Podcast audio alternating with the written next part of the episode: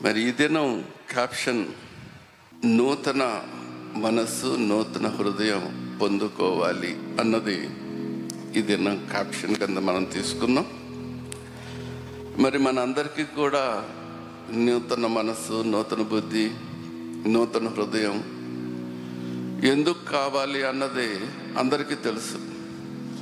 కానీ మనంలో చాలామందివి మరి మన మనస్సులు నూతనమైనవా మన హృదయం నూతనంగా మారిందా? అన్న ప్రశ్నను చాలాసార్లు వేసుకోం. మరి వాక్య భాగంలో మనం చదువుకున్నట్లయితే దేవుని హెచ్చరిక ఒకటి ఉంది. అది మనం ప్రశ్నించుకోలేకపోతే ఆ హెచ్చరిక ఏంటి అన్నది చదువుకుని వాక్య భాగంలోకి వెళదాం. ఎహెస్కేల్ గ్రంథము పద్దెనిమిదవ అధ్యాయము ముప్పై ఒకటో వచనాన్ని చదువుకుందాం. ఎహెస్కేల్ గ్రంథము పద్దెనిమిదవ అధ్యాయము ముప్పై ఒకటో వచనాన్ని చదువుకుందాం.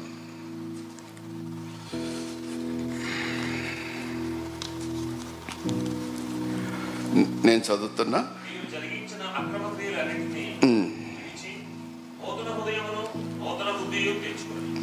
మీరు అమేన్ అమేన్ అమేన్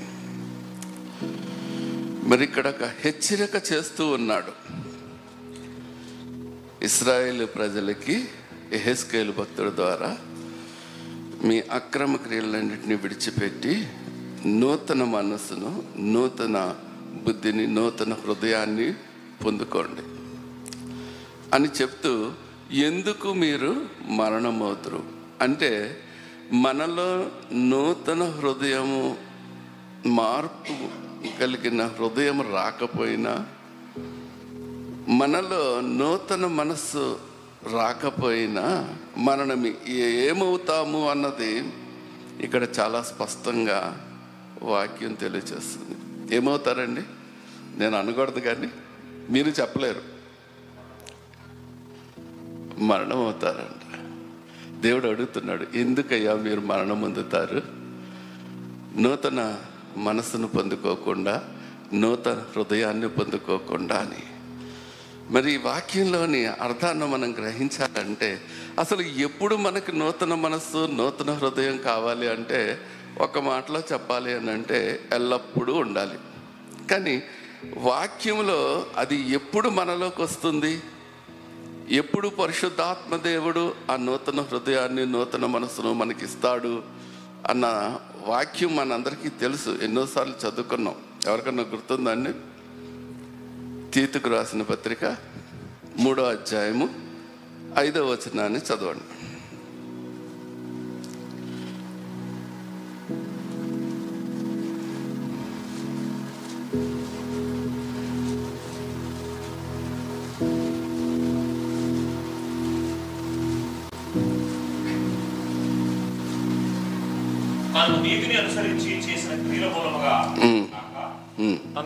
కనికరము చెప్పనని పునర్జన్మ సంబంధమైన స్నానము ద్వారాను పరిశుద్ధాత్మ మనకు నూతన స్వభావము కలుగు చేయటం ద్వారాను మనలను రక్షించెను. మెయిన్ ఎక్కడంటండి? దేవుని కృపలో పునర్జన్మ సంబంధమైన స్నానము ద్వారా మనలో నూతన హృదయము కలుగజేయటం ద్వారా దేవుడు మనల్ని రక్షించాడు. ఎప్పుడు?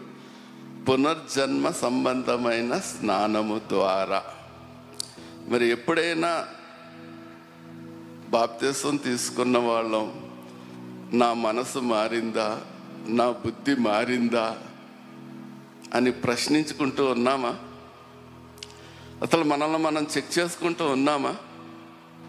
ఎందుకంటే పరిశుద్ధాత్ముడు ఆ క్రియ ఎప్పుడు జరిపిస్తాడంటే మనం పునర్జన్మ సంబంధమైన స్నానము ద్వారా ఆయన కనికరం చప్పుననే మనలో నూతన హృదయాన్ని కలిగిస్తూ ఉన్నాడన్న సత్యం మనందరికీ తెలుసు కానీ ఎప్పుడూ దానిని గురించి మనం ఆలోచించము. మరి ఎందుకు దేవుడు మరి ఈ ఎహెస్కేల్ భక్తుడి ద్వారా ఇస్రాయేల్ ప్రజలకేంటి? ఈనాడు క్రైస్తవులుగా జీవించే ప్రతి వ్యక్తిని ఎందుకు ఇంత గట్టిగా హెచ్చరిస్తున్నాడంటే ప్రతి వ్యక్తి కూడా పశ్చాత్తాపడి నూతన మనసు నూతన హృదయం పొందాలని దేవుడు కరాఖండిగా చెప్తున్నాడండి. దాంట్లో వేరే ఇవేమీ లేవు కన్స్ట్రక్షన్స్ లేవు. లేదు అని అంటే అనవసరంగా మీరు మరణం పాలవుతారయ్యా. మీరు క్రైస్తవులుగా జీవించవచ్చు బాప్తీసం తీసుకోవచ్చు మీరు రెగ్యులర్గా బైబిల్ చదువుతుండొచ్చు. మరి ఇలాగ ప్రార్థనలు చేస్తూ ఉండొచ్చు ఆలయానికి వెళుతూ ఉండొచ్చు ఏమి చేసినా కానీ మనం బాప్తీసం తీసుకోకుందన్న మన ముందు మనస్సు హృదయము రూపాంతరము చెంది క్రీస్తు పోలికలకు మనం మారాలి. మారినప్పుడు మాత్రమే మరణము మనందరికీ చేరదు అన్నది వాక్యం చాలా స్పష్టంగా చెప్తుంది. దేవుడు ఎందుకు ఇంత కఠినంగా ఇంత కరాఖండిగా గట్టిగా చెప్తున్నాడంటే ఆయన ఉద్దేశ దేవుడు ఏ ఒక్క వ్యక్తి కూడా నశించిపోవటం ఆయనకి ఇష్టం లేదు. మనందరికీ తెలుసు. నశించిపోయిన దానిని వెతికి రక్షించడానికి ఆయన ఈ లోకంలోనికి వచ్చాడు. ఆ- విషయాన్ని చక్కగా మత్తేసు వార్తలో ఈ బాలుల్లో ఎవరు నశించిపోవటం నాకు ఇష్టము లేదు అన్నది మత్తేసు వార్త పద్దెనిమిదో అధ్యాయం చదవదులేండి. పద్దెనిమిదో అధ్యాయం పద్నాలుగో వచనంలో కూడా చాలా స్పష్టంగా చెప్తున్నాడు. మరొక చోటకి మనం వెళ్ళిపోతే అపోసల కార్యాలు పదిహేడు ముప్పైలో చెప్తాడు ఒక పాపి మరణం పొందటం వలన దేవుడు సంతోషించడు. ఇంకా ముందు మరి ఇంకా ముందుకు వెళ్ళిపోతే సారీ ఇది ఎహెస్కెల్ గ్రంథంలోనేనండి పద్దెనిమిది అధ్యాయం ముప్పై రెండో వచనం. మనం చదువుకున్న కింద వచనంలోనే ఒక పాపి వాడు మరణం నొందుటను బట్టి నేను సంతోషించువాడను కాను. కావున మీరు మనసు త్రిప్పుకొనడి అప్పుడు మీరు బ్రతుకుదురు. ఇదే ప్రభువు యెహోవా వాక్ మీన్ మనసు త్రిప్పుకోవాలి. అదే అందరూ మారు మనసు పొంది రక్షింపబడాలన్నది దేవుని ఉద్దేశమైంది. పౌలు భక్తుడు చాలా నొక్కి వక్కాణిస్తుంటాడు. అపోస్తుల కార్యాలు పదిహేడు ముప్పైలో కూడా మాట చెప్పబడుతుంది. ఎందుకు దేవుడు ఇంత చ- చక్కగా మరి కఠినంగా కూడా మరణం అంటే కఠినం కదండి చివరి అండ్ అంత గట్టిగా ఎందుకు హెచ్చరిస్తున్నాడంటే మన దృష్టి దాని మీదకు పోవటం లేదండి. ఎంతసేపు కూడా మనం మారామా మన మనసులు మారాయా దేవునికి అనుగుణంగా ఉన్నామా దేవుని చిత్తాన్ని నెరవేర్చే వారంగా ఉన్నామా దేవుని సంకల్పాన్ని మనం తెలుసుకుంటున్నామా అన్న ప్రయత్నంలో మనిషి వెనకబడిపోతున్నాడు. అందుకని రెండు విషయాలలో ముఖ్యంగా అంటే చాలా ఉన్నాయి. రెండు విషయాలలో దేవుడు మనల్ని మారాలని కోరుకుంటూ ఉన్నాడు. మొట్టమొదటిది ఏంటయ్యా అంటే మన చిత్త వృత్తి అందు మార్పు రావాలి. ఎఫ్ఎస్సి రాసిన పత్రిక నాలుగో అధ్యాయము ఇరవై మూడో వచనం చాలా స్పష్టంగా వాక్యాన్ని మనకి గుర్తు చేస్తుంది. మన చిత్త వృత్తి అందు మారాలి. చిత్తవృత్తి ఎందు నూతన పరచబడిన వారై నీతియు యథార్థమైన భక్తియు గలవారై దేవుని పోలికగా సృష్టింపబడిన నవీన స్వభావమును ధరించుకొనవలెను. మీన్ రెండోది మనం లోక మర్యాద లోకంలో జీవిస్తున్నాం కాబట్టి ఆ లోక మర్యాదలు అంటే లోకములోనికి పోకుండా ఉత్తమమైనది ఏంటా అని దేవుని చిత్తం తెలుసుకోవడానికి మనం మార్పు చెందాలి అని రోమిల్కి రాసిన పత్రిక పన్నెండో అధ్యాయం రెండో వచనంలో చెప్తున్నాడండి. చెప్ ఇంకా ఇంకా రెఫరెన్స్లు చెప్పను నేను ఎక్కువ. ఈ రెండిటిలో మనం మార్పు చెందాలి. మీరు ఈ లోక మర్యాదను అనుసరింపక ఉత్తమమును అనుకూలమును సంపూర్ణమునై ఉన్న దేవుని చిత్తమేదో పరీక్షించి తెలుసుకొనున్నట్లు మీ మనస్సు మారి నూతన మగట వలన రూపాంతరము పొందుడి. మీన్ దేవుడు ఇంకా చాలా చోట్ల చాలా మాటలన్నీ అన్నీ చెప్పుకుంటూ ఉంటే మనకు చిత్తవృత్తి అందు మారాలి. ఇక్కడ లోక మర్యాదను అనుసరించకుండా మార్పు చెందాలి. ఎందుకంటే మనుషుల్ని పడవేసేది ఇదే. చిత్తవృత్తి అందు అని అంటే అది ఏంటి అంటే మన చిత్తవృత్తి అని అనగానే బాహ్యమైనటువంటి అలవాట్లు. మనుషులు పుట్టగానే కొన్ని బుద్ధులు వస్తాయి కదండి.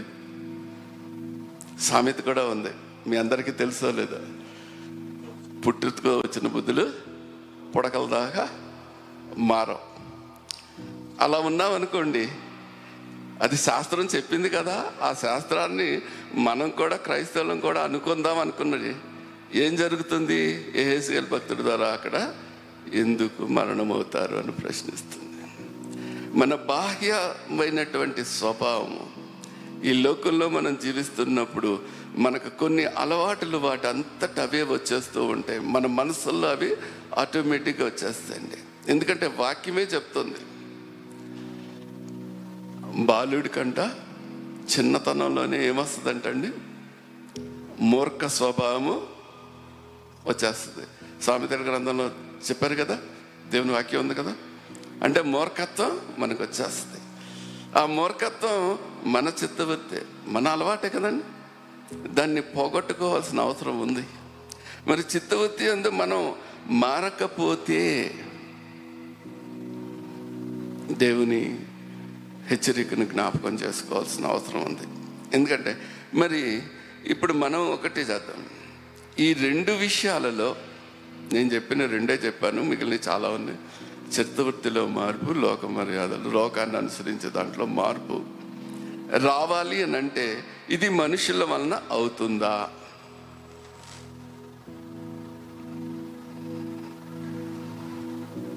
ఎవరు మాట్లాడతలేదు? డౌట్ అందరికీ. మనుషుల వలన నూటికి నూరు పాళ్ళు కాదు. ఐ మీన్ పాస్టర్ గారు మరి ఎట్లా అవుద్దండి? అన్నది పెద్ద క్వశ్చన్ మార్క్ అయిపోయింది మనుషుల వల్ల మేము మారాలి మారాలి మారాలి అనుకున్నారు. అందుకని దేవుని వాక్యాన్ని చాలా స్పష్టంగా తెలియ ఇది దేవుడు చేసే కార్యం మాత్రమే. మనలో చిత్తవృత్తి ఎందు మార్పు రావాలన్నా మనం లోక మర్యాదను అనుసరింపకుండా లోక మర్యాదను లోకంలో మనం కలిసిపోకుండా లోకం చెడులో కలిసిపోకుండా ఉండాలి అని అంటే మన హృదయాంతరాలలో పరిశుద్ధాత్మ దేవుడు కార్యము జరిపించాలి. అప్పుడు మాత్రమే అది. అందుకనే చాలా ఇర్మియా భక్తుడు చాలా స్పష్టంగా రాశాడండి. మనుషులు సత్ప్రవర్తన కలిగి జీవించట వారి వశములో లేదు. పాస్టర్ గారు డైరెక్ట్గా చెప్పారనుకుంటున్నారేమో మనుషుల వల్ల కాదు అని. వాక్యం చెప్పిందని కనుక మనం ఏం చేయాలి? అన్నది ఒక ప్రశ్న వేస్తే మనందరికి వాక్యాలు తెలుసు కానీ దాన్ని మనం అనువదించుకోవడం మాత్రమే మనకి తెలియబట్టలేదండి దాన్ని జ్ఞాపకం చేస్తున్నాడు పరిశుద్ధాత్మ దేవుడి తిన్నాను మరి ఏం చేయాలి అన్నది ఒక విషయం మనం జ్ఞాపకం చేసుకుందాం. సామెతల గ్రంథం మూడో అధ్యాయం ఐదో వచ్చిన చదువుకుందామా?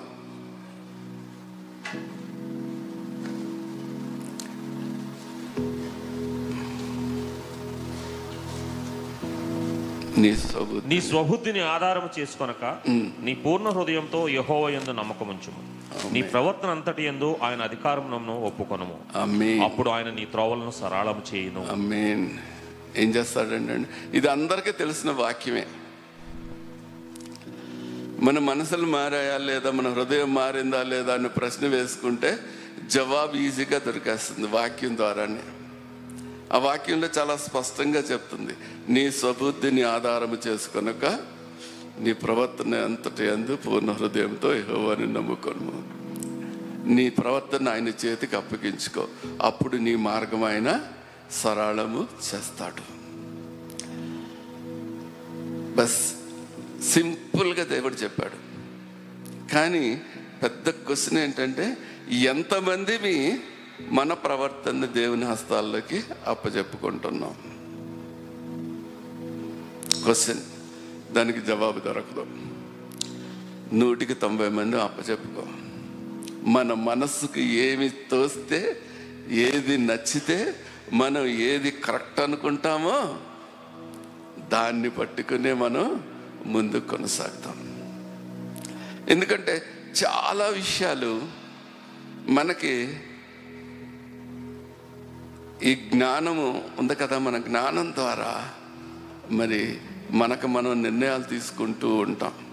కానీ మనుష్య జ్ఞానము వేస్ట్ అని వాక్యం చెప్తుంది. దేవుని జ్ఞానం మాత్రమే మనుషుల్ని బ్రతికిస్తుంది జీవాన్ని ఇస్తుంది. దేవుని జ్ఞానమే మనల్ని సరైన మార్గంలో నడుపుతుంది అని మనందరికీ తెలుసు. కానీ అతి కొద్ది మంది మాత్రమే మనకు ఎదురైనటువంటి పరిస్థితుల్లో ప్రార్థన చేసేవాళ్ళు అతి కొద్ది మంది మాత్రమే ఉంటారు. ప్రభా నా ఎదురుగుండా ఈ సిచ్యువేషన్ ఉంది. నా జ్ఞానంతో నేను నడవటానికి వీల్లేదు ప్రభా. నీ జ్ఞానము నాకు దయచేయి. నీ జ్ఞానం ద్వారా నన్ను నడుపు అని ప్రార్థన చేస్తే దేవుడు నీ హృదయాంతరంగాల్లో కార్యాన్ని జరిపించటానికి సిద్ధపడతాడు. అంటే దేవుడి కార్యాలు మనం చూస్తూ ఉండాలి అని అంటే దేవునికి మనం ఏం చేయాలండి? ప్రార్థన చేయాలి. సరిపోతుందా? ఒక్క పని చేస్తే సరిపోతుందండి. ఇంకో పని కూడా చేయాలి. మనల్ని మనం పూర్తిగా ఆయనకి అప్పచెప్పుకోవాలి ప్రార్థన చేస్తే సరిపోదు. ఎందుకంటే ప్రార్థన చేస్తాం బయటకు వస్తాం మన చిత్తవృత్తి మారిపోద్ది మన జ్ఞానంతో మనం నింపబడి మనం వెళ్ళాల్సిన దారిలోనే మనం వెళ్ళిపోతూ ఉంటాం. ప్రార్థన ఒక్కటి చేస్తే సరిపోదు చాలామంది చేసేది అక్కడే. ప్రార్థన చేస్తాం. బయటకు వచ్చిన తర్వాత ప్రార్థన నుంచి బయటికి రాగానే మన జ్ఞానం మనల్ని కమ్మేస్తుంది. వెంటనే మనం చేయాల్సింది చేసేది మళ్ళీ ఏంటంటాం? చాలా మందితో చెప్తాం ప్రార్థన చేసుకుని చేశానండి. చెప్తారమ్మా? చెప్పరా? ప్రార్థన చేసుకుంటే సరిపోదు. మొత్తాన్ని నీ యొక్క ఆలోచనలు ఏంటి నీ యొక్క వదనలు ఏంటి నీ ప్రవర్తన ఏంటి ప్రతిదీ కూడా దేవునికి సమర్పించుకోవాలి. ప్రభా నువ్వు ఎట్లా నడిపిస్తే నేను అట్లా నడుస్తా అంతే. నాది జ్ఞానం వద్దు అని చక్కగా ప్రార్థన ప్రార్థన చేసి దేవుని కొరకు కనిపెట్టుకోండి. మనిషి జ్ఞానం. ఒక్క విషయం. అందుట్లో అలాగే చేస్తూ ఉంటామండి అని మనకి చాలాసార్లు డౌట్ వస్తూ ఉంటుంది. కానీ ఆ డౌట్ని అధిగమించడానికి ప్రయత్నం చేయాలి. దేవుని దగ్గర మనం ఏదన్నా పెట్టుకుంటున్నప్పుడు ప్రభువా నీ చిత్తం జరిగించు అని మనం ఎప్పుడైతే అడుగుతామో మన ఆలోచనలు పక్కన పెట్టేస్తే దేవుని చిత్తం నరుగుతూ ఉంటుంది. కనుక ఇంకొక మాటను కూడా మనం ప్రార్థనలో కలపాలి. ఏమని కలపాలి? ప్రభువా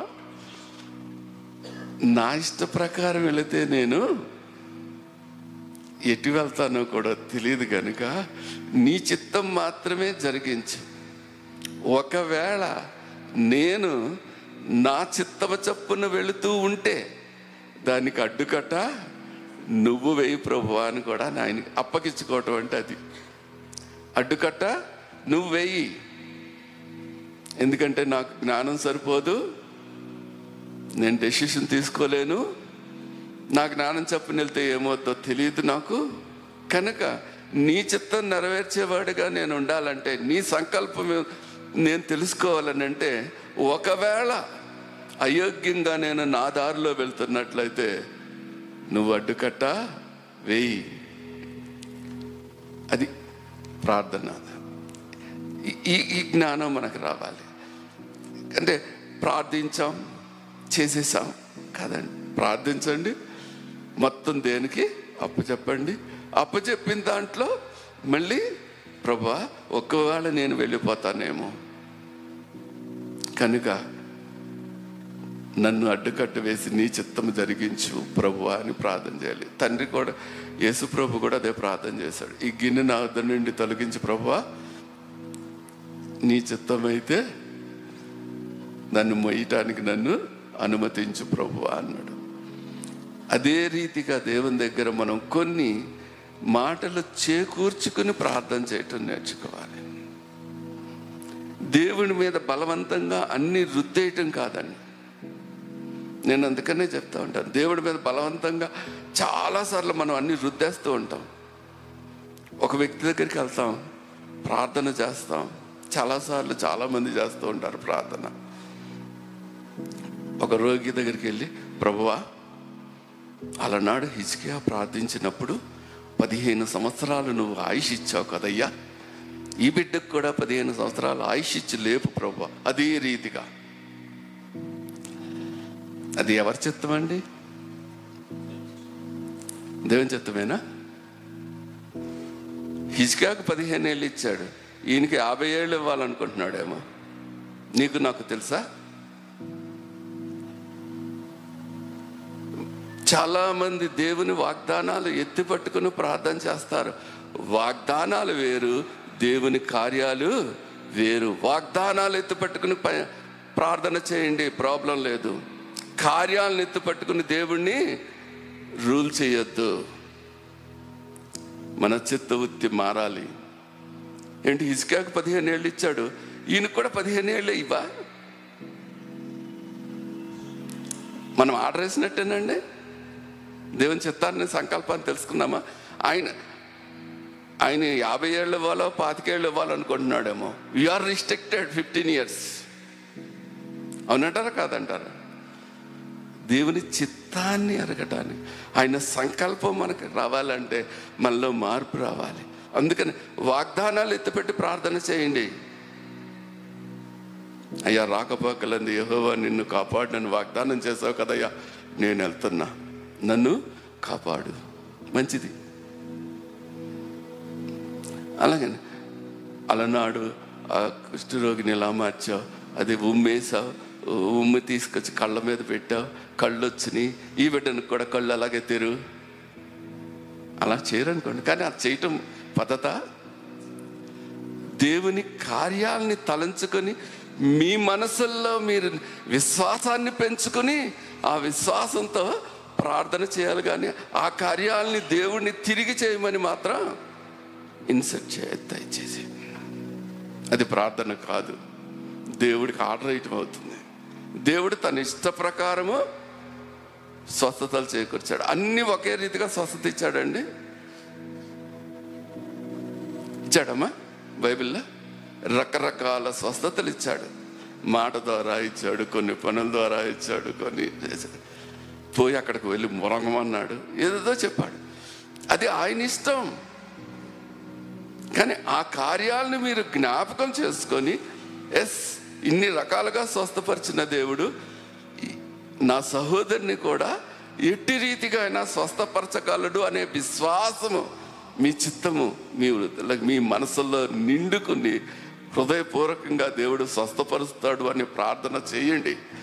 డెఫినెట్గా స్వస్థత బిడ్డని ఆవరిస్తుంది. అది ఆ మార్పు రావాలి మనలో.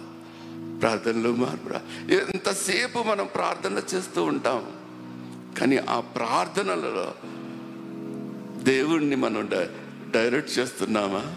లేక దేవుణ్ణికి ఆర్డర్ ఇస్తున్నామా దేవుణ్ణి బ్రతిమాలుకుంటున్నామా? ఆ తేడా తెలియాలి అని అంటే దేవుని వాక్యం మీ హృదయాల్లో నిలిచి ఉండాలి. దేవుని వాక్యం యొక్క అర్థం కూడా మీకు తెలిసి ఉండాలి. అందుకనే బైబిల్ చదువుతూ ఉండాలి ప్రార్థన చేస్తూ ఉండాలి దాన్ని అర్థం చేసుకోవడానికి ప్రయత్నిస్తూ ఉండాలి. దాన్ని మనసు మారాలంటే దేవుడు నీ హృదయాంతరాలలో చేసే కార్యమే మా- మార్పు. కనుక దేవునికి దానికి పర్మిషన్ మనం ఇవ్వాలి. మన ప్రవర్తన అంతటినీ కూడా ఆయనకి మనం అప్పచెప్పుకోవాలి ఆయన అధికారం కిందకి దాన్ని పంపించేయాలి. మన అధికారం కాదు. నువ్వు అలా చేయి ఇలా చేయి అధికారం మనం ఆయన అధికారానికి మనం లోబడతో నేర్చుకోవాలి. అప్పుడు కార్యాలు జరుగుతాయి. మరి ఈ స్వస్థ బుద్ధి కావాలి అంటే చాలా ఉన్నాయి. అవన్నీ నేను వెళ్ళను కానీ స్వబుద్ధిని మాత్రం మనం విడిచిపెట్టాలి. వాక్యం చెప్పింది స్వబుద్ధి అని అంటే ఏంటి? దాంట్లో స్వనీతి కూడా కలిసి ఉంటుంది. ఏమా ఉండదంటారా? స్వబుద్ధిలో స్వనీతి ఉందండి? ఉంటుంది. స్వనీతిని మించిన డేంజర్ మరొకటి ఏదీ లేదండి. ఎవరైనా స్వనీతితో ఉన్నారు అని అంటే they will not enter into the heaven haven దేవుడే వాక్యం చాలా స్పష్టంగా ఎందుకంటే ఆ స్వనీతి ఎవరిలో ఉందో I'm correct they are not correct ఇదే వచ్చేస్తుంది కదమ్మా. I'm always correct they are not correct అంటే యు ఆర్ జడ్జ్ జడ్జ్మెంట్ ఇచ్చేస్తున్నారు. దే జడ్జ్మెంట్ ఇచ్చిన వాళ్ళని బట్టి దేవుడు వాక్యం ఏం చెప్తుంది? తీర్పు తీర్చుకు నువ్వే తీర్పు పొందుతావు అన్నది. నువ్వు ఎప్పుడైతే నేను కరెక్ట్ వాళ్ళు కరెక్ట్ కాదని అనుకుని స్వనీతితో మాట్లాడావో వెంటనే తీర్పు ఏమొస్తుంది? యు ఆర్ నాట్ కరెక్ట్ అని వస్తుంది అంతేనమ్మ వేరే ఏమైనా వస్తుందా? యు ఆర్ నాట్ కరెక్ట్ అని దేవుని తీర్పు వచ్చింది అనుకోండి. Are you enter in the heaven మనం వెళ్తామా? కానీ ఆ యొక్క స్- స్వబుద్ధి ఆ స్వబుద్ధితో మన జ్ఞానంతో మనల్ని మనం నడిపించుకునే విధానానికి స్వస్తి పలకాలి అక్కడ మార్పు రావాలి మనిషిలో. మార్పు అక్కడ రావాలి. దేవుని స్వరూపంలోకి మారాలంటే అక్కడ మార్పు రావాలంటే మన ప్రవర్తన మీద ఆయన అధికారానికి చోటు ఇవ్వాలి. ఆ మార్పు అనేది మన వల్ల కాదు మనం తెచ్చుకోలేం. కానీ మనము దేవునితో కలిసి పని చేయటం వలన ఆ మార్పు మనలోకి వస్తుంది. దేవునితో కలిసి పనిచేయటం అంటే ఏంటి? ఆయన వాక్యాన్ని మన హృదయంలో నింపుకొని ఆ వాక్యానికి లోబడి మనం నడుస్తమే దేవునితో కలిసి పని చేయటం దేవునితో కలిసి పని చేస్తేనే మన హృదయాలు మారతాయి. లేకపోతే మన హృదయాలులో మార్పు అనేది తొందరగా రాదెందుకు? మన జ్ఞానంతో మన మాటలతో మన వీటితోనే మనం ఎప్పుడూ కూడా ముందుకు పోతూ ఉంటాం. ఆ మన జ్ఞానం మనల్ని ఏం చేస్తుంది అని అంటే చెప్పాను కదండి స్వనీతిలోకి నడిపిస్తుంది. మన స్వబుద్ధి అనేది మనల్ని ఏం చేస్తుంది? స్వనీతిలోనికి నడిపిస్తుంది. స్వనీతిలోకి ఎలా నడిపిస్తుంది? బేష్ నువ్వు పొద్దున్నే లేచి ప్రార్థన చేస్తున్నావు గుడ్ యు ఆర్ బిలీవర్ అని చెప్తుంది. ఆ, ప్రతి సండే కూడా నువ్వు చర్చికి వెళ్ళి వస్తున్నావు గుడ్ యువర్ బిలీవర్. ఇవన్నీ చిన్న చిన్నవి నీలో ఉండే ఈర్ష ద్వేషం కోపం ఇవన్నీ చిన్నవి అవన్నీ పెద్ద వదులుకోవాల్సిన అవసరం లేదు. సృష్టించిన దేవుడికి తెలుసు. అవి మనుషుల్లో ఉంటాయి అని ఎందుకంటే మనం మన చెప్పాం కదా. పుట్టుకతో వచ్చిన ప్రకల దాకా పోవన్నది మన హృదయంలో జీర్ణించుకుపోయింది కదా. దానికి మనం చెప్పాల్సి వస్తూ ఉంటుంది. సాతాను చేసే క్రియలు. దాని నుంచి మార్పు రావాలి అని అంటే మన ప్రవర్తన అంతటి అందు దేవునికి లోబడాలి. లోబడటం అంటే ఏం చెప్పాను కదండి? ఆయన వాక్యాలు మన హృదయంలో ఎప్పుడు కూడా నింపబడి ఉండాలి. దానికి మనం లోబడాలి. అప్పుడే మనము దేవునికి లోబడినట్లు. దేవుని వాక్యానికి లోబడినట్టు. మరి ఎందుకు ఈ లోక మర్యాదని దేవుడు మార్పు చెందమంటున్నాడు? మరి ఈ లోక మర్యాదల్లో మార్పు చెందమని ఎందుకు చెప్తున్నాడు? ఎప్పుడైనా ఆలోచించారా? ఈ లోక మర్యాదలు ఈ లోకంలో చాలా ఉందండి. కానీ దేవుడు ఎందుకు లోక మర్యాదను అనుసరించొద్దు అక్కడ మార్పు చెందండి అని చెప్తున్నాడు అని అంటే రకరకాల చెడంతా కూడా ఈ లోకంలో నింపబడి ఉంది. కదా? అందుకనే దేవుడు అంటున్నాడు ఒకే మాట అన్నాడు యాకోబు రాసిన పత్రిక నాలుగో అధ్యాయం నాలుగో వచనంలో ఏమంటున్నాడు? ఈ లోక స్నేహం దేవునికి వైరం. వైరం అంటే ఏంటండి? రెండు రకాల అర్థాలు వస్తాయి. ఒకటి విరోధమని. రెండు ఫైటింగ్ అని. రెండు అర్థాలు కూడా తీసుకోవచ్చు మనం. మరి మన లోక జ్ఞానంతో దేవునితో ఫైట్ చేసి మనం గలగలమా? ఎప్పుడైనా ఆలోచన చేశారా? మరి దేవునితో చాలామంది ఫైట్ చేస్తూ ఉంటామండి మనం. మనకు తెలియకుండానే ఫైట్ చేస్తూ ఉంటాం. తెలుసా మీకు? నేను ఎప్పుడు చేయలేదండి అనేవాళ్ళు ఎవరైనా ఉంటే చేతులు ఎత్తండి. ఎవరు లేవట్లే. అంటే అందరూ చేస్తున్నారు దేవుడితో ఫైట్ ఎట్లా చేస్తామో తెలుసా అండి? మనకి ఎదురయ్యే పరిస్థితులన్నిటిని బట్టి దేవునితో మన హృదయం ఏం మాట్లాడుతూ ఉంటుందో తెలుసా అండి? ప్రభా ఆమె అలా మాట్లాడకపోతే నేను అలా మాట్లాడే ఉండేదాన్ని కాదు కదా. ఆమె అలా అంటేనే కదా నేను అలా అనాల్సి వచ్చింది ప్రభా. అవునండి ఈ ఫైట్ అందరి హృదయాల్లో ఉందా? దేవునితో ఫైట్ చేసిన వాళ్ళు ఎవరైనా ఉంటే చాపమంటే లేవ లాపమంటే ఎవరు అతను అందరం చేస్తున్నాం అందుకనే లేవల. అక్కడ మార్పు రావాలి. దేవునితో ఫైట్ చేయటానికి కాదు. మనం ఉన్నది మనం అల్పులమండి మనకు తెలియకుండానే దేవునితో యుద్ధం చేస్తూ ఉంటాం యుద్ధం చేస్తూ ఉంటాం. కానీ ఈ లోకం సంగతి గుర్తుకుని ఈ లోకంలో ఉన్నటువంటి గురించి ఆయన నాకు అన్యాయం చేశాడు కనుకే ప్రభు ఆయన్ని నేను ప్రేమించలేకపోతున్నా. ఆయన చూస్తే నాకు ఏదో అయిపోతుందో ప్రభు. ఇవన్నీ డిస్కషన్స్ ఎవరితో చేస్తున్నారు అనుకుంటున్నారు మీరు? సృష్టికర్త అని మన దేవునితో చేస్తున్నారు. అదే చెప్తున్నాడు యాకోబు భక్తుడు చాలా స్పష్టంగా. దేవునితో వైరం. యుద్ధం చేసి గెలిచాడు నాతో యుద్ధం చేసి గెలిచేవాడు ఎవరన్నా ఉన్నారా అని దేవుడు అడిగితే ఏం చెప్తారు? మనం గెలవగలమా అండి? మరి గెలవలేనప్పుడు ఎందుకు ఆ లోకాన్ని మర్యాద చెప్పిన మనం ఎందుకు పోతూ ఉన్నాం? అందరు వెళ్ళే దారిలో మనం ఎందుకు నడుస్తూ ఉన్నాం? మనలో మార్పు ఉండాలి కదా? మనలో మార్పు రావాలి కదా? అదే దేవుడు కోరుకుంటున్నాడు.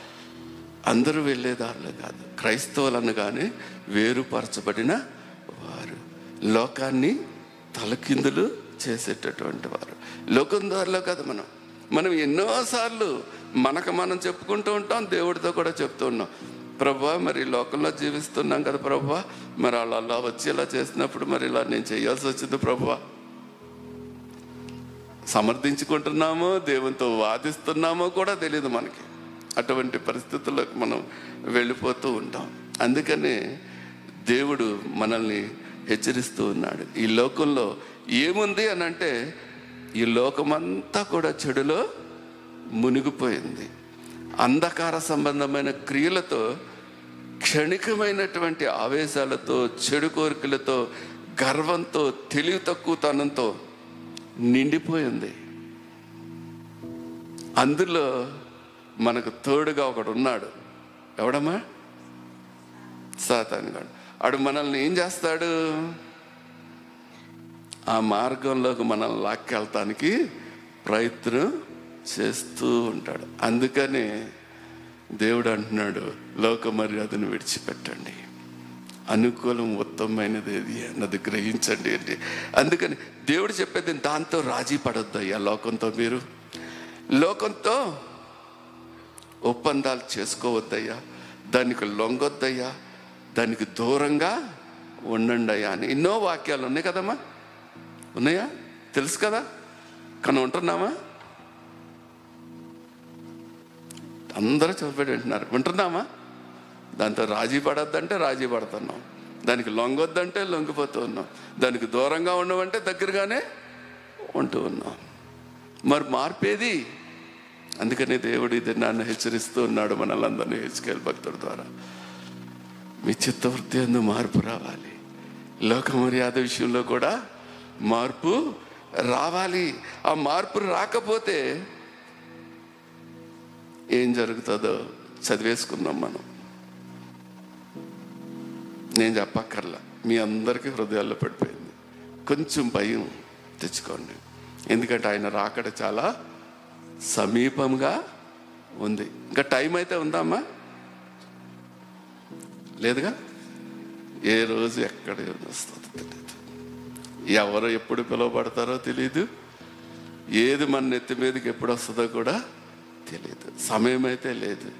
ఇంకా మార్పు చెందుతాంలే మార్పు చెందుతాంలే కొంతమంది చక్కగా అనుకుంటారు. ఇది నా వల్ల కాదని పాస్టర్ గారు చెప్పారు కదా. దేవుడు సృష్టించాడు దేవుడు చేసుకుంటాడు. అలా వదిలేసేవాళ్ళు కూడా ఉంటారండి. చక్కగా మాట్లాడు అది దేవుడు మార్పు చెందించాలండి. స్వీట్గా చాలా స్వీట్గా చెప్పేస్తారు. ఈ అమ్మ ఇదేంటమ్మా అంటే అది ఉందండి అది దేవుడు మార్పు చెందిస్తాడండి. ఆయన చిత్తంలో ఆయన కాలంలో ఆయన సమయంలో చెందిస్తాడండి. ఎంత చక్కటి మాటలు అప్పుడప్పుడు నాకు కనబడతా ఉంటాయో. అబ్బా! చాలా ఉంది. కానీ ఇక్కడ వాక్యం ఏం చెప్తుందండి?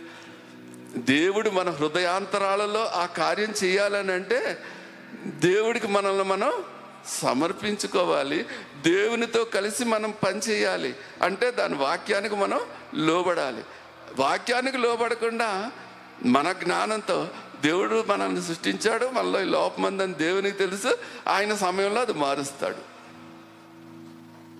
కార్యాల విషయంలో ఇలాంటి మాటలు కూడా మారాలమ్మా. ఇంకా ఆ మాటల జోలికి వెళ్ళొద్దు దయచేసి. మారండి. దేవుని వాక్యానికి లోపడతాం నేర్చుకోండి. ఎందుకంటే క్రీస్తు స్వారూపంలోకి మనం మారాలి. ఇది మన వల్ల కాదు. అదే చెప్తూ ఉన్నాను నేను. అది మన మన- దేవుని యొక్క కార్యం మన హృదయాల్లో జరిగితేనే మనకి ఆ మార్పు వస్తుంది. ఆ మార్పు రావాలంటే మనలో మెయిన్గా రావాల్సింది ఏంటండి? రిపెంటెన్స్ పశ్చాత్తాపం. పశ్చాత్తాపం. అయ్యో దేవుని వాక్యాలన్నీ ఎరిగియండి కూడా దేవుడి చిత్తం ఏంటో ఎరిగియండి కూడా దేవునిలో ఎలా ఉండాలో వాక్యం చెప్తున్నా కూడా నేను అలా నివసించలేకపోతున్నాననే బాధతో పశ్చాత్తాపం మన హృదయంలో రావాలండి. ఆ పశ్చాత్తాపం వచ్చినప్పుడే నిజమైన రిపెండ్ మార్పు మనలో మొదలవుద్ది. దేవునికి మనల్ని మనం సమర్పించుకోగలం. ఆ పశ్చాత్తాపం రానంతసేపు కూడా మనం కరెక్టే అనుకుంటాం. ఇందాక చెప్పాను కదండి స్వనీతి. పశ్చాత్తాత హృదయం మనలో రావాలి. పశ్చాత్తాత పడుతూ దేవుని సన్నిధిలోకి వెళ్ళి ప్రార్థన చేయాలి. అందుకని ఇందాక చెప్పాను కదా అని ప్రార్థన చేసేద్దాం. దేవునికి అప్పచెప్పేసుకుందాం మార్చేద్దాం. పశ్చాత్తాపం లేకుండా పై మాటలతో వచ్చే ప్రయోజనం ఏముందమ్మా? అందుకనే దేవుడు చెప్తున్నాడు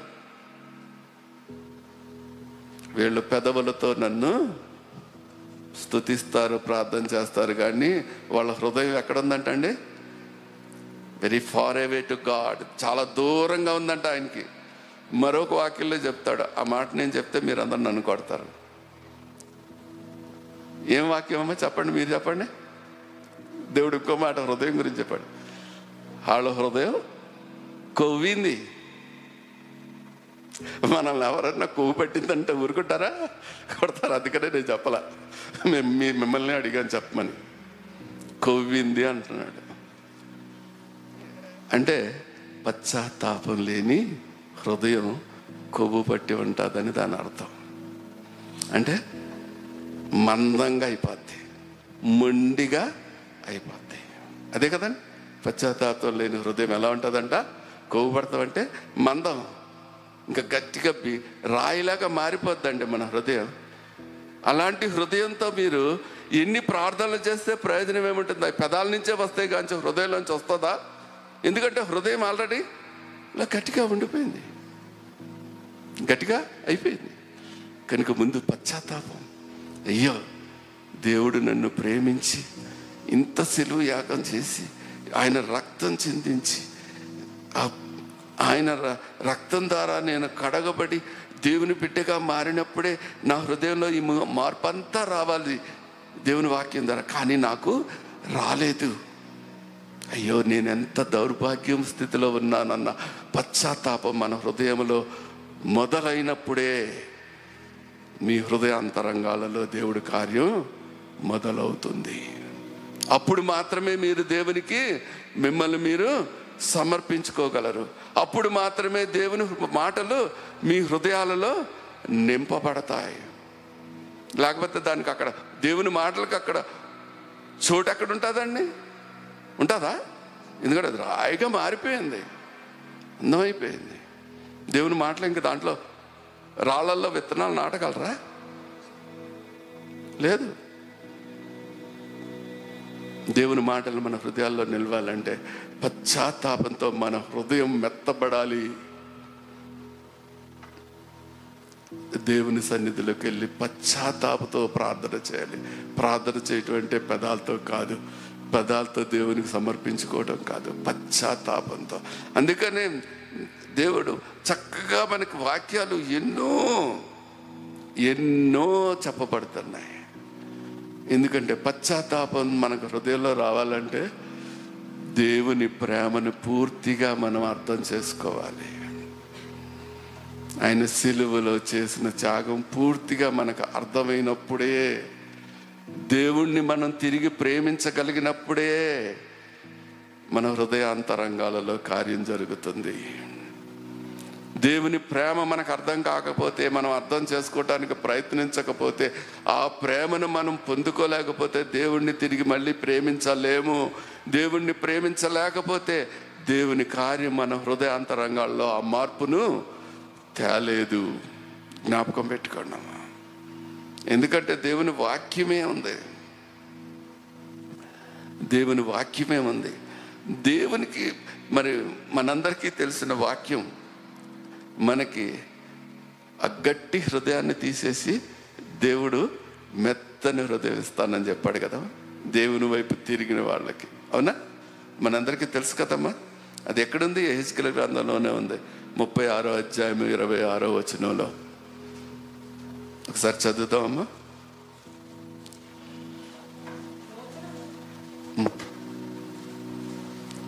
నూతన హృదయం మీకు ఇచ్చేదను. నూతన స్వభావం మీకు కలుగజేసేదను. రాతి గుండె మీలో నుండి తీసివేసి మాంసపు గుండెను మీకు ఇచ్చేదను. చాలమ్మా నూతన హృదయం ఎవరి చేత ఇవ్వబడుతుంది? ఇందాక చెప్పా దేవుని ద్వారానే దొరుకుతుంది. అది దేవుని దగ్గరికి వెళ్ళి ప్రార్థన చేస్తే దొరికేస్తుందని అనుకుంటున్నాం. కానీ పెదాలతో ప్రార్థన చేస్తే అది దొరకదు. పశ్చాత్తాపంతో ప్రార్థన చేయాలి. పశ్చాత్తాపం చెందాలి అని అంటే మన హృదయం దేవుని ప్రేమను మనం పూర్తిగా అర్థం చేసుకోవాలి.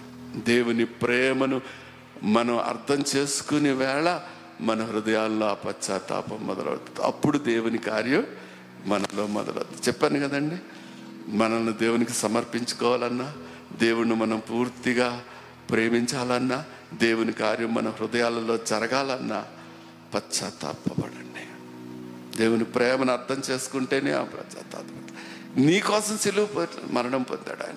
నీ కోసం ఆయన దెబ్బలు పొందాడు. మనం చేసిన అపరాధముల వలన ఆయనకి శిక్ష పడింది. ఇంకా చెప్పుకోవాలంటే మనందరికీ తెలుసు మన చేతుల వల్ల కాళ్ళ వలన తలంపుల వలన చేసిన పనుల వల్లనే ఆయన శిక్షింపబడ్డాడు. నీకు మా నాకు రావాల్సిన శిక్షను ఆయన భరించాడు. దాంట్లో పశ్చాత్తాపం హృదయం మీకు వస్తుందా? అది అది గ్రహించినప్పుడే అయ్యో నేను పొందాల్సిన శిక్షణ ఆయన పొందాడు అన్న బాధ మన హృదయంలో కలిగినప్పుడు మాత్రమే మన మనస్సులు మారుతాయండి. మన మనసులు మారుతాయి. అందుకనే దావిద మహాభక్తుడు కూడా ఒక ప్రార్థన చేస్తాడు. యాభై ఆరు కీర్తన అనుకుంటా. యాభై ఒకటో కీర్తన పదో వచనంలో. ఏమని? అయ్యా శుద్ధ హృదయం నాయందేమో చూడండి. నూతన మనసును మరలా పుట్టించుము. నీ సన్నిధిలో నుంచి నన్ను త్రోసివేయకుము అని ప్రార్థన. ఎందుకు ప్రార్థన చేశాడు అంటారు ఆ ప్రార్థన? దేవుడు చూసి చూసి చూసి త్రోసివేస్తాడేమో అని భయం. త్రోసివేస్తే ఏమవుతుందండి? దేవుడు మనం త్రోసివేస్తే ఏమవుతాం? ఎక్కడికి వెళ్తాం? ఏస్కేల్ ద్వారా దేవుడు అదే హెచ్చరిస్తున్నాడు. అది దావిది కూడా అదే ఆ హెచ్చరికతో ఆ భయంతో మాట్లాడుతున్నాడు. అయ్యా నూతన హృదయం నూతనంగా నాలో పుట్టించు. స్థిరమైన మనస్సును నాకు కలిగించు. అది దావిద మహాభక్తుడు మరి పెదాలతో ప్రార్థన చేస్తున్నాడు అండి ఆ అధ్యాయం మీరు ఇంటికి వెళ్ళాక చదువుకోండి. ఎంత పశ్చాత్తాపంతో ఆ ప్రార్థన చేస్తున్నాడో ఆ యాభై ఒకటో కీర్తన అంతా మీరు చదువుకుంటే మీకు అర్థమవుతుంది. పశ్చాత్తాపము లేకుండా మారు మనసు అసాధ్యం. జ్ఞాపకం చేసుకోండి. పశ్చాత్తాపం లేకుండా మారు మనసు అసాధ్యం. ఇంక వేరే మాటలు ఏమి దానికి లేవండి. మనం పశ్చాత్తాత పడుతున్నామా దినదినము పశ్చాత్తాత పడుతున్నామా అని మన ప్రవర్తన వలన మన తలంపుల వలన మన ఆలోచన వలన. ఎవరైతే పశ్చాత్త మనం సింపుల్ ప్రేయర్ చేస్తూ ఉంటామండి అందరూ చేస్తారు. ప్రభువా నన్ను క్షమించు. నేను చేసి తెలిసి తెలియక చేసిన తప్పులన్నీ క్షమించు. ఈ ప్రార్థన చేయని వాళ్ళు ఎవరు ఉండరు. అందరూ చేస్తారు. నో డౌట్ కానీ నేను ఒక్క మాట అడుగుతాను. తెలిసి తెలియక అని ఒక క్లాజ్ పెడుతున్నారు. మంచిదే. నువ్వు ఏం చేసావో నీకు తెలీదా? మరి ఆ చేసిన దానికి పశ్చాత్తాపం నీలో కలిగిందా? అది చెక్ చేసుకుంటున్నావా? ప్రార్థన చేస్తున్నావు నో డౌట్. ప్రార్థన చేసే ముందు ఆ చేసిన తప్పుకి నువ్వు పశ్చాత్తాపడుతున్నావా? దేవుని సన్నిధిలో చేరి అన్నది ముఖ్యం. నీలో మార్పు రావాలంటే నూతన హృదయం కావాలన్నా నూతన మనస్సు నూతన బుద్ధి నీలో చేరుకోవాలన్నా అక్కడ పశ్చాత్త కనుక ప్రార్థన చేసేటటువంటి కంటే ముందుగా మనం పశ్చాత్తాపంతో ప్రభా ఇది నాన్న గోలుగుత్తగా ప్రార్థన చేయటం కాదు. దేవా ఇది నాన్న నేను తెలిసే చేశా. ప్రార్థన చేయండి. అంతేగాని వెళ్ళి పాపిని పాపిని క్షమించు క్షమించు ఈ ప్రార్థన కూడా వద్దమ్మా. నోటితో చేసే ప్రార్థన అది. తప్పిపోయిన కుమారుడు చేశాడు చూసారా? ప్రార్థన. ఆ ప్రార్థన జ్ఞాపకం చేసుకుని చేయండి. ప్రభువా నేను నీ కుమారుణ్ణి అనిపించుకోవటానికి నీ కుమార్తెను అనిపించుకోవటానికి తగని పని చేశానయ్యా. నన్ను క్షమించి నీ దరి చేర్చుకో అని పశ్చాత్తాపంతో మనం ప్రార్థన చేసినప్పుడు దేవుని కార్యం మీ హృదయాలలో మన హృదయాలలో కార్యం చేస్తుంది. ఆయనకి అలా పశ్చాత్తాపంతో ఎప్పుడైతే దేవుని మనం ప్రేమను తెలుసుకొని దేవుణ్ణి పూర్తిగా ప్రేమిస్తూ దేవునికి మనల్ని పూర్తిగా సమర్పించుకుని ఆయన వాక్యాలకు మనం ఎప్పుడైతే లోపడతామో మన హృదయాంతరాలలో దేవుని కార్యం మొదలవుతుంది. అప్పుడే మీరు మారు మనసును నూతన మనసును పొందుకుంటారు. ఎప్పుడైతే పశ్చాత్తాప పడుతూ దేవునికి మనల్ని మనం సమర్పించుకుని దేవుని ప్రేమని దేవుణ్ణి మనం ప్రేమిస్తామో అప్పుడు దేవుని కార్యానికి మనం సహకరించిన వాళ్ళం అవుతామండి. మనం సహకరిస్తేనే ఆ కార్యం దేవుడు మీలో చేస్తాడు. ఆ సత్యాన్ని తెలుసుకుందాం. కనుక దేవునితో ముందుకు ఉన్నప్పుడు మనం అన్నీ ఎప్పుడైతే ఈ రీతిగా మనం ముందుకు కొనసాగుతామో ఆయన సంకల్పం ఏంటో మనకి అర్థమవుతుంది. లేకపోతే అర్థమే కాదు. దేవుని చిత్తం ఏంటోనండి? మాకు ఎట్లా తెలుస్తుందండి అనే క్వశ్చన్ మార్క్ ఉంటుంది కదా మన అందరిలో. ఈ పనులన్నీ చేస్తే మనం దేవునితో కలిసి పనిచేస్తే పరిశుద్ధాత్ముడు మన హృదయాల అంతరాలలో మార్పును తీసుకొస్తూ ఉంటే దేవుని సంకల్పం ఏంటో మనకి అర్థమవుతుంది. అదే కదా ఇందాక చదువుకున్నాం మనం రమిల రాసిన పత్రిక రెండో దేవుని సంకల్పాన్ని దేవుని చిత్తాన్ని ఎర్రగండి. చాలా మనకు తెలియదు దేవుని చిత్తం ఏంటో. కానీ ఎప్పుడు తెలుస్తుంది అంటే మనం పశ్చాత్తాపంతో దేవుని సన్నిధికి చేరి హృదయపూర్వకంగా దేవునికి మనల్ని మనం సమర్పించుకొని ఆయన ప్రేమని అర్థం చేసుకొని ఆయన సిలువ త్యాగం ద్వారా మనం రక్షించబడ్డామనే సత్యాన్ని గ్రహించి ఆ బాధ తప్త హృదయంతో దేవుణ్ణి వేడుకున్నప్పుడు దేవుడికి సహకరించిన వాళ్ళం అవుతాం. దేవుడు మనలో ఆ మార్పుని తీసుకొచ్చి నూతన హృదయాన్ని నూతన మనస్సును మనలో ఆయన నెలకొల్పుతాడు. పొందుకుందామా అండి? ఎంతమంది పొందుకోవాలనుకుంటున్నారు? హాలేలుయా ఈ దినమే ప్రార్థన చేయండి. ఈ దినమే ప్రార్థన చేయండి. పక్క వేగ్గా ప్రార్థనలన్నీ పక్కన పెట్టేయండి. దేవుని ప్రేమను అర్థం చేసుకోండి. దేవుని ప్రేమతో దేవుణ్ణి ప్రేమించండి తిరిగి. దేవుణ్ణి మార్పుకి మనల్ని మనం సమర్పించుకోవటం అంటే వాక్యాన్ని మన హృదయంలో ఉంచుకునే దానికి లోబడినప్పుడే దేవుని కార్యం మనలో జరుగుతుంది. అప్పుడే నూతన మనస్సు నూతన హృదయం వస్తుంది అంటే క్రీస్తు స్వారూపులకు మనం మారుతాము ఎప్పుడైతే ఆయన మా స్వారూపులకు మారామో మన నుంచి మరణం దూరం అయిపోతుంది. దేవుడి చిన్ని మాటలు మనం ఇక్కడిలో దీవించి ఆస్వాదించను గాక ఆ మీన్